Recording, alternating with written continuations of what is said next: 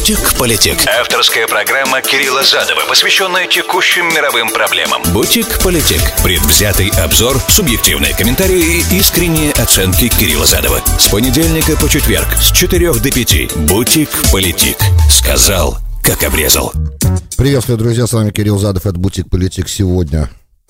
1 ноября, поздравляю всех, год 2022, новый месяц, предпоследний месяц года – Сегодняшнюю программу построим по следующему принципу. Вначале, я думаю, что Ближний Восток будет сегодня по ряду причин главным моментом. Ну а посмотрим, что в конце, о чем удастся поговорить. Может быть, поговорим, хотя это очень большая тема. В конце, я имею в виду, поговорим о российско китайских отношениях, которые должны выйти на новый уровень с утверждением третьего срока Си. Если нет, этот разговор перенесется на завтра, э, заодно и с результатами израильских выборов. Сегодня мы поговорим о том, как проходит голосование немного, мы поговорим о саудовско-иранском кризисе очередном, который вот-вот-вот-вот сейчас может прорваться.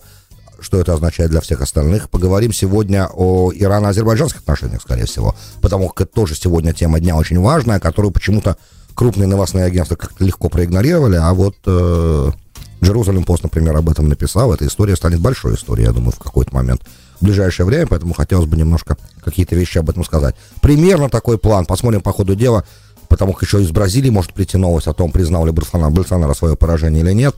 В общем, пишите, если у вас будут попутно возникать вопросы, или они уже есть, и вы ждете ответ на них. 347-460-0877. 347-460-0877. Это смс-портал прямого эфира для всех, кто в прямом эфире меня слушает. Нет, маме Филадельфия. Application iHeart, Application Руиса Радио везде в нации. Все остальные, кто смотрит меня на YouTube, в любой точке земного шара или слушает на SoundCloud – ищите меня в Facebook, Твиттере, задавайте ваши вопросы там. Опять же, в Ютубе легко очень подписываться на канал. Добро пожаловать. И очень там легко вступать со мной в коммуникацию. Все, кто со мной там регулярно коммуницирует, могут подтвердить. И там можно и ответ на какие-то вопросы получать, и э, что-то, какие-то мнения свои высказывать. Добро пожаловать, я с удовольствием... Я очень люблю обратную связь. Бутик-политик. Сказал, как обрезал. Вы уж простите, что я тут с телефоном в руках, потому что только что Джерузалем Пост и многие другие, кстати, уже ньюс-аутлеты передали экзит, данные экзит-полов из Израиля, так что я буду, наверное, первым в эфире этой радиостанции, по крайней мере, кто вас может познакомить с этими результатами. Конечно, предварительными. Но начнем мы все равно не с этого, начнем с менее важного для нас сейчас. Это с выступления господина Болсонара из президентского дворца. Он выступил, я так понимаю, что выступление было коротким. Он э, вслух не признал, что он проиграл выборы, что победил Десильва. А но он обещал, по-моему, содействовать и коопери... Э, пообещал кооперацию в транзите власти. Это косвенно означает признание поражения. Ну, просто есть люди, которые, как бы это правильно сказать, ну, они не могут признать свое поражение. Вот давайте так на это отреагируем. Пока, по крайней мере, напомню, что сегодня там были тракеры э, в Сан-Пао, там блокировали дороги, Пришлось даже вызывать специальные подразделения военной полиции, которые известны своим беспределом, кстати. Ну, правда, вели себя все очень сдержанно, но союзник Болсонара, кстати, мэр Рио-де-Жанейро и губернатор всей провинции, тоже союзник Болсонара, э, простите, Сан-Пауло, э, мэры губернаторы Сан-Пауло, они э, дали приказ все дороги освободить заблокированные, да немедленно, потому что... И они, кстати, все союзники, основные союзники Болсонара, проигрыш признали его. Поэтому, видимо, ему не на кого напираться. Два дня он молчал, вообще ничего не говорил. Вот два, через два дня он решил выступить с заявлением, что как бы транзит власти будет обычный. Так я, по крайней мере, то, что CNN передал, сейчас ссылаюсь на информацию, которую я получил через уведомление CNN. Это то, что мы знаем по бразильскую ситуацию. Слава богу, на мой взгляд, в любом случае, через 4 года мы его увидим опять на президентской позиции. У меня почему-то нет никаких сомнений, что он выиграет опять. Э, вряд ли у Сильвы будет возможность победить э, через 4 года, потому как ситуация не в его пользу, по крайней мере, пока складывается экономически.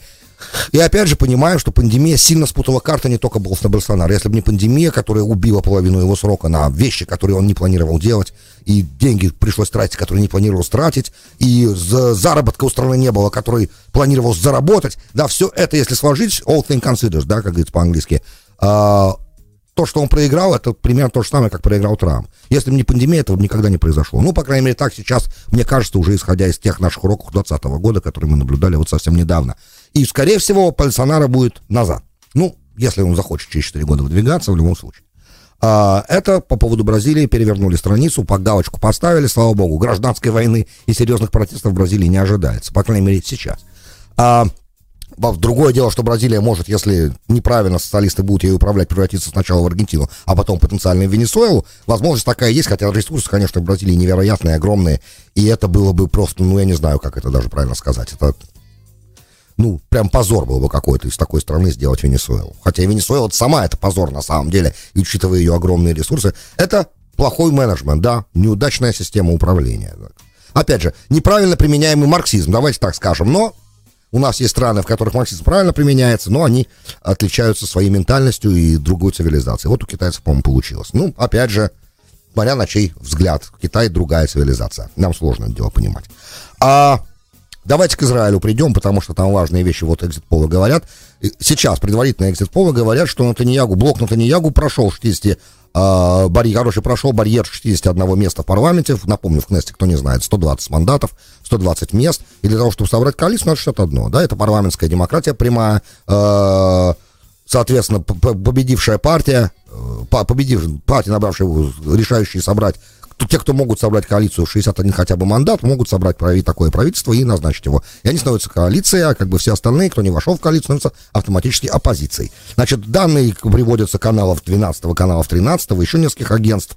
А, значит, в соответствии с информацией сейчас, предварительно, все предварительно, завтра будет чуть точнее, а потом еще будет окончательная э, утряска, потому что объясню, как работает система для тех, кто не следил за до этого.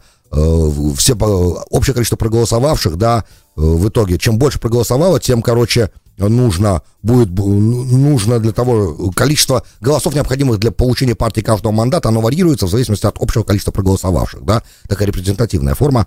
В общем, а, по предварительным данным, а, в его коалицию входят, да, напомню, ну, предварительно, Ликут партия религиозных, религиозная сионистская партия, э, еврейство, объединенный иудаизм Торы, ШАС. И вот, вот эти раз, два, три, четыре. Эти четыре партии, они собирают, прошли вроде бы 61 мандат. Э, 12 канал, 12 канал э, ожидается, что сообщает, что Натаньягу получит сообщает, что Нетаньягу получит 30, манда, 30 мандатов, партия Ликут, я имею в виду сама. А, и канал 3, и канал 13 говорит, что 31 мандат. При этом Ешатит Лапида получает 24 мандата по данным и 12 и 13 каналов. Партия религиозных сионистов, которую возглавляет Тамар Бенгвир, Бенгвир и Бецалель Смотрич, они видят невероятный рост количества мандатов, которые у них сейчас есть, пока, по предварительным, опять же, данным, напоминаю. И видят они, короче, э, видят они, короче, 14 мандатов э, в, со, в соответствии с э, данными 12 и 13 канала, канала Exit Полов. Дальше. Э, министр обороны Бенни Ганс нынешний, да, который возглавляет национальную партию национального единства, National Unity Party, ожидается, что он получит 11 мандатов по информации канала 12 и 12 мандатов по информации канала 13. В то время как Израиль Бейтейну, наш дом Израиль, партия Виктора Либермана, получает 4 мандата в соответствии с э, двумя с обоими э, каналами, и 12 и 13 то есть тут согласие.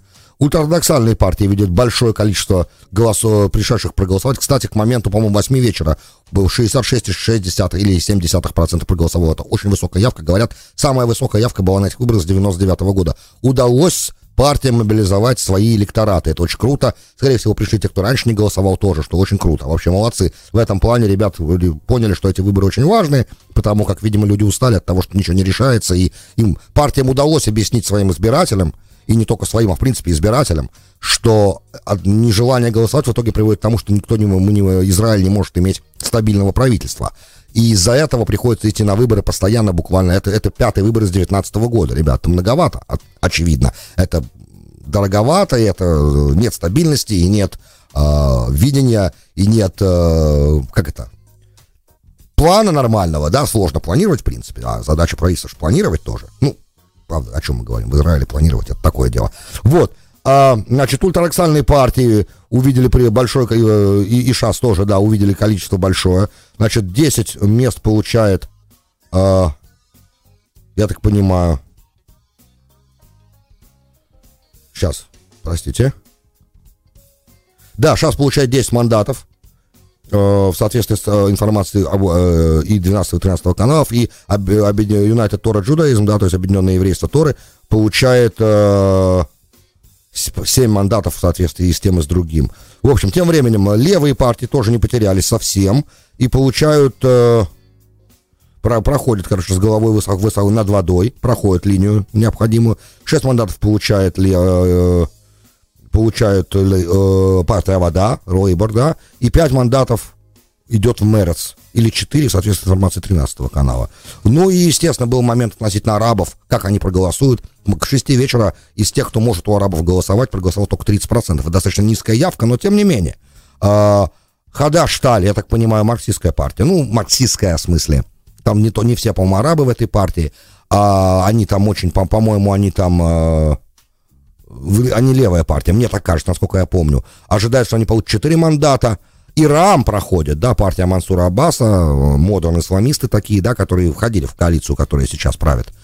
А, они получают 5 мандатов в соответствии и с каналом 12 и с каналом 13. Хватит пока цифр. Для предварительного, я считаю, достаточно много информации уже мы получили. Теперь что это означает? Это означает, что если это так, и все это подтвердится, и Натаньягу получит либо 61, либо 62 мандата, то даже теоретически с этим он уже может формировать коалицию, и опять же, тогда коалиционные переговоры могут вестись даже с Бенни Гансом теоретически, потому как, э, ну, он неплохой министр обороны, и Бен Гвир, например, не просил себе пост министра обороны, а просил себе пост э, министра публичной и общественной безопасности, вот, и в, в такой ситуации, может быть, э, получив 11 мандатов, можно застраховаться, например, для Натаньягу было бы неплохо застраховаться от э, чрезмерного давления, которое могут на него оказывать религи- ультраортодоксальные партии, там, по разным финансовым вопросам, не будем пока в них углубляться, я понимаю, я надеюсь, что вы понимаете, о чем я говорю. В общем и целом, э, если все так, как сейчас я вам рассказал по предварительной информации этих экзит-полов, то тогда ситуация у Натаньягу очень хорошая. И это хорошо для Израиля, на мой взгляд, это хорошо для его союзников, это хорошо для э, окружающих его арабских государств, да, для Египта и для Иордании.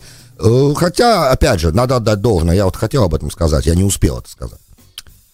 Это важно, на самом деле, понимать тоже. Одно дело, вы подписываете соглашение при посредничестве президента США и давлении его, и определенном там подарках с американской стороны, как с Марокко произошло, да, ведь Америка, например, в обмен на подписание договора о о, о вступлении Марокко в аккорды Авраама и подписание договора о нормализации с Израилем, она признала американский суверенитет над Степанской Западной Сахарой, напомню. Вот. А Эмиратом решил, согласилась с Эмиратом продавать F-35, да?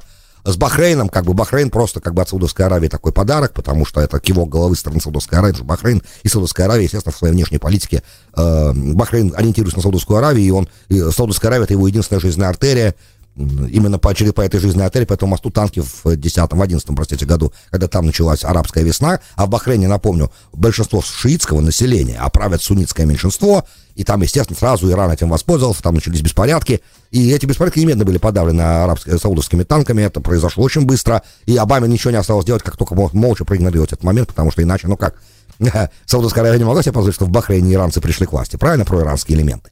Поэтому э, Бахрейн это был чистый подарок со стороны саудитов. Такой знак того, что мы как бы все видим, мы за всем наблюдаем, нас все устраивает. И, опять же, процесс аннексии, о котором долго-долго говорили, и который зрел, зрел, зрел в плане Трампа присутствовал, в аннексии, имею в виду Иудеи и Самарии, он был специально для этого, этим процессом пожертвовали, для того, чтобы это соглашение подписать, напоминаю. А Бенни Ганс, кстати, тут еще попутно, чуть не забыл, это тоже важный момент, он для того, чтобы аннексия произошла, реально зашел в правительство. Он не хотел в Натаньягу до последнего заходить в то правительство, но зашел, очередной из тех. Да, зашел, и в итоге, ну, опять же, наверняка он был в курсе, что выбирать придется между аннексией и договором нормализации. Натаньягу тогда выбрал договор нормализации. Я сейчас не знаю, правильно это или неправильно. Это историки рассудят через там 20-30 лет, и будет ясно, что правильно, что неправильно. Не могу взять на себя такую ответственность. Вот, но в любом случае договор нормализации приносит свои плоды.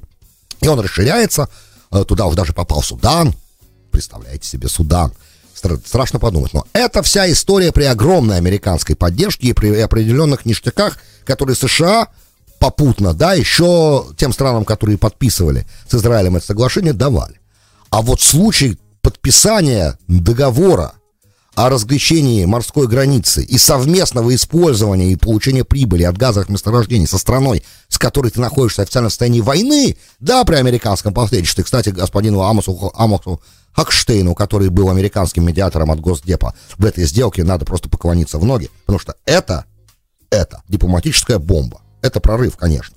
И он реально снижает угрозу военных, военного конфликта. Опять же, при всех остальных, если все остальные факторы такого конфликта, о котором сейчас тут же, сейчас вот прямо через минуту начнем говорить, потенциального, да, а, если они не сработают, и все останется как есть, статус-кво будет поддерживаться, вот сразу, потому что после подписания Лапидом своей стороны, со своей стороны сделки и э, э Мишелем Ауном с своей стороны сделки, э, сразу после этого было объявлено о том, что пришла информация о том, что Хизбалла угро... Э, свое как бы уровень мобилизации снижает мгновенно. При... Пришла уже информация, это официально, да, что все как бы мобилизационная э, готовность Хизбаллы была понижена.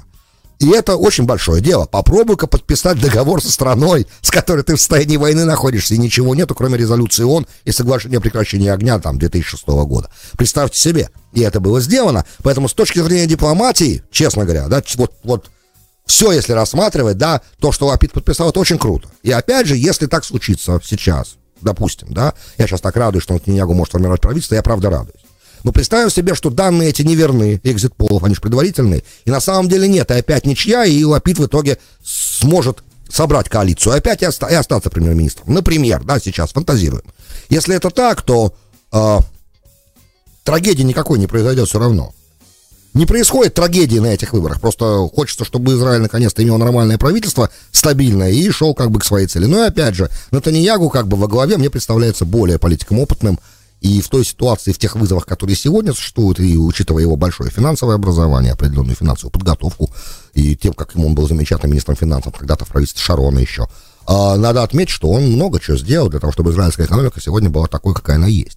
Поэтому в той ситуации, которая сегодня есть, а о безопасности я и не говорю вообще, было бы неплохо, если бы Натаньягу вернулся в, пост премьер-министра, учитывая, что дело против него все равно разваливается на глазах, как многие источники говорят, и это, значит, будет нормально. Теперь важный момент, о котором хотелось бы сказать по поводу э, информации, которая сегодня опубликована, и уже до этого определенные звонки были, что американская подводная лодка заходит э, в Аравийские воды, ядерная, и, короче, что-то, что-то, что-то, что-то назревает. Я скажу, что назревает. Саудиты, разведка саудовская официально предупредила США, что Иран готовит,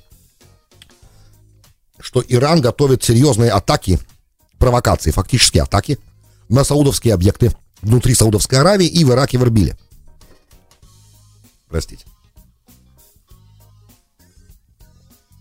А Атаки будут, э, если они будут, они будут произведены по, естественно, объектам инфраструктуры, скорее всего. Мы уж такие атаки видели, кстати, против объектов Арамко, которые вдруг за буквально 15-20 минут выключили 50% а, возможностей транспортировки нефти компании Арамко, да, главной саудовского нефтяного гиганта.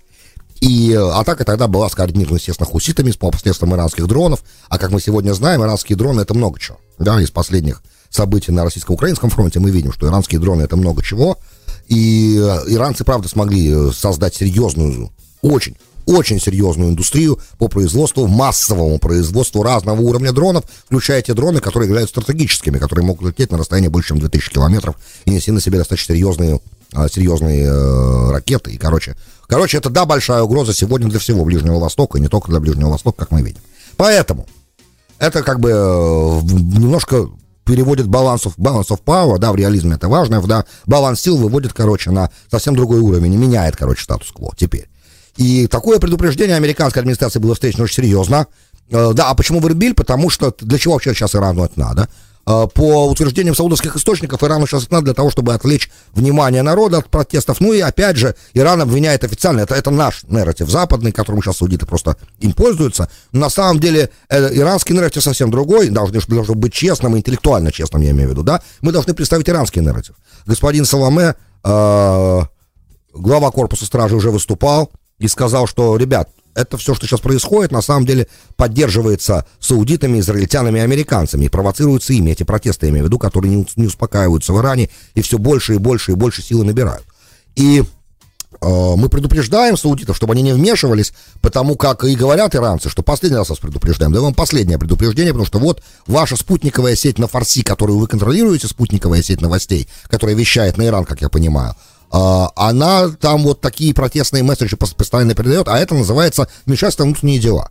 И если все как то, что сейчас иранцы говорят, например, хотя бы большая часть этого правда, хотя бы 50% этого правда, что нельзя исключить, как мы понимаем, никак нельзя исключить. Если эта часть этого правда, и правда, Запад и саудиты, и израильтяне пытаются помочь этим протестам как только, как только могут, и морально, и как бы, это мы, насколько это возможно делать материально, но тем не менее. Да, если это правда, то такая атака на саудовские объекты является легитимным моментом. Ну, с точки зрения международного права. Как ты не имеешь права вмешиваться в внутренние дела другого государства, верно ведь? Поэтому здесь сейчас очень может неприятная ситуация возникнуть. Белый дом ответил, что он готов э, вмешиваться в эту ситуацию и помогать э, нашим союзникам, да, дословно, перефразируя, да, не цитирую, но перефразирую, то, что сказано, что США не, не постесняются никоим образом отвечать на любую провокацию и защищать интересы наших союзников. Там читай, что если сейчас э, инфраструктура Саудовской Аравии будет атакована, да, то, естественно, мы вмешаемся. Да, а Эрбиль, я чуть не забыл сказать, почему Эрбиль. В Эрбиле, во-первых, находятся американские войска, часть трехтысячного контингента, который там есть, и плюс это столица иранского Курдистана, где иранские курды тоже базируются, которые, атаки уже на Эрбиль были, кстати, когда протесты только начинались в сентябре, больше месяца назад. И обвинили тогда иранцы, иранских курдов, которые там на иранской территории, э, что они э, поддерживают эти протесты и помогают их распространению потому как э, иранские курды тоже известны своими сепаратистскими э, поползновениями, без сомнения. Там просто не совсем было понятно, как так они умудрились во времена Айсиса так держаться в стороне от всего этого, да, и не скоординировались, да, вот у, допустим, у Пешмерги и у иракских курдов там возникло совместное в итоге подразделение, то, чего, кстати, турки очень боялись, но слишком большой разговор сейчас, чтобы его начинать, у них там возникло какое-то, то, чего раньше не было, турки очень не хотели, чтобы это произошло, но оно в итоге произошло, потому что Айсис тогда резал э, курдов по полной нужно было как-то спасать от того, что ISIS там начал геноцид курдов, особенно езидов, и это, конечно, было неприемлемо для курдской огромной общины, которая огромная, но, к сожалению, не была объединена. Вот. И идеологически у них там большие противоречия среди курского, э, среди э, курского этноса, очень большие. По, в общем, в общем. А, и вот э, такую атаку, кстати, ракета летела в Эрбиль в начале, в сентябре еще, и ее удалось, Америка, наш, нашему, по-моему, беспилотник наш американский сбил ее. В общем, удалось остановить этот момент. Сейчас давайте представим себе, что эти, все эти предупреждения реализуются на самом деле, потому как уже несколько сигналов с саудовской стороны пришло о том, что иранцы готовят подобную э, атаку.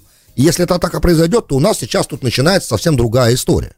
Вообще на Ближнем Востоке вдруг. Что, опять же, как мы понимаем, может сказаться на многих факторах, включая от цены на нефть, которая и так не внизу, как мы понимаем сейчас, до многих других моментов. При, в принципе, ну, это, естественно, отвлечет немножко внимания от других мест на шаре, где сейчас горячо. Но при этом она помешает, может быть, э, с точки зрения США, Ирану поставлять, допустим, России всяческие вооружения. Например, да, сейчас, чем Иран сейчас активно занимается, по информации разных американских разведагентств опять же, что может пока не подтверждается, потому что называются цифры поставляемых беспилотников и ракет очень большими. Я не знаю, на самом деле Иран в состоянии такое количество вооружений, которое он сейчас России будет продавать или передавать, э, сделать, произвести и передать.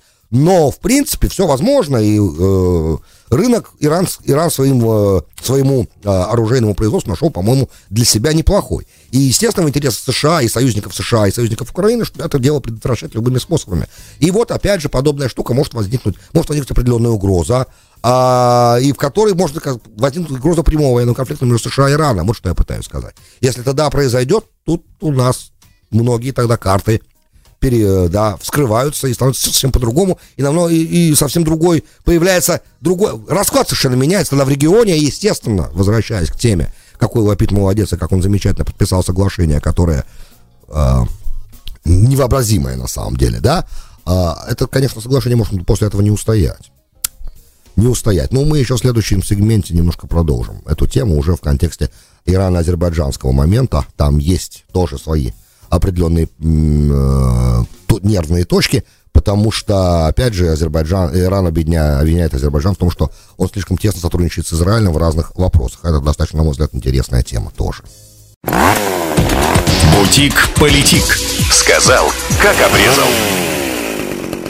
Добро пожаловать в Бутик Политик, часть вторая. С вами Кирилл Задов. Сегодня 1 ноября года 2022 вторник. Говорим о продолжении темы, да, предыдущей. Э, потенциальных атак Ирана на Саудовскую Аравию, о чем саудиты предупредили. Если вы только что подключились, вы еще не слышали этого, да? Э, предупредили американцев, и мы готовы, короче, уже там есть наша подводная лодка. И вот э, только что прочитал на телеграм-канале Юли Юзик, называется канал «Иранская власть». Ю, Юлия Юзик известный иран, иранский эксперт и журналист, и она находил, сидела в иранской тюрьме какое-то время назад, была в экспертом несколько раз выступала в нашей программе, тоже мне удалось с ней поработать немножко. Хочу сказать, что канал на сайте, кстати, рекомендую подписаться. Хороший телеграм-канал, там очень много информации, с которой далеко не все знакомы. И она пишет, что две вещи э, важны, что как бы потенциально, потенциально сейчас эта война может быть выгодна, потому что Ирану выгодно, потому что тогда ну, самое как бы главное, да, давайте скажем вот что. Самое главное, почему это может быть выгодно сейчас Ирану, такая вещь, это как бы, ну, там, во-первых, ими не может поверить в, в то, что теперь иранская армия сильна, и ее военные как бы возможности в воздухе сильно возросли, исходя из опыта России, вот сейчас в украинском конфликте с использованием иранских вооружений, да, как мы видим.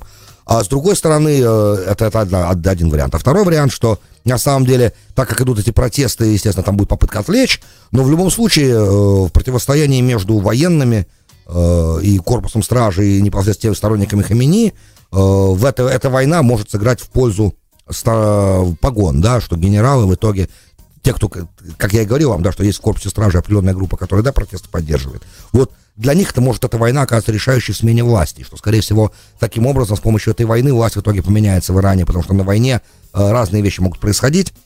И опять же, э, под предлогом того, что идет война, можно разные вещи внутри государства тоже исполнять военным.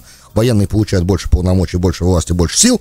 И вот этот момент нужно тоже учитывать. Вот просто еще одна точка, которую я хотел сказать. Теперь относительно Азербайджана и иранских отношений, которые сейчас опять будут переживать э, достаточно низкую точку. Э, при, опять же, Джерузалем Пост э, сообщают, э, Джерузалем Пост сообщает о том, что в Азербайджане арестована э, группа, которая была группа террористическая, э, диверсионно-террористическая, да, которая э, была финансирована и тренирована иранскими силами. Да, э, Государственная служба безопасности Азербайджана сегодня анонсировала, что она арестовала группу азер... граждан Азербайджана, которые тренировались и оплачивались э, иранской спецслужбой. Нормально? Это, это прям, да. А, для того, чтобы э, совершать действия против совершать действия против э, азербайджанской безопасности. При этом, значит, кроме того, что они получали тренинг, и они там э, воевали они посещали в качестве учебного процесса Сирию и другие места, где, может быть, Йемен, да, где они там получали определенный тренинг и получали определенное финансирование. Они также получали с собой религиозную литературу для того, чтобы ее распространять и, так понимаю, вербовать новых. То есть много, короче, чего интересного, если все это правда, опять же. Там что-то может быть на, на самом деле так, что-то для того, чтобы э, вывести эти отношения сейчас на новую низкую точку, потому что отношения между Ираном и Азербайджаном уже давно на самом деле непросты. Э, по нескольким моментам. Первый там был момент, когда вдруг Азербайджан сообщил, что э, он хочет переименоваться в Северный Азербайджан, что вызвало в Иране очень жесткую реакцию. Что вы имеете в виду? Как это?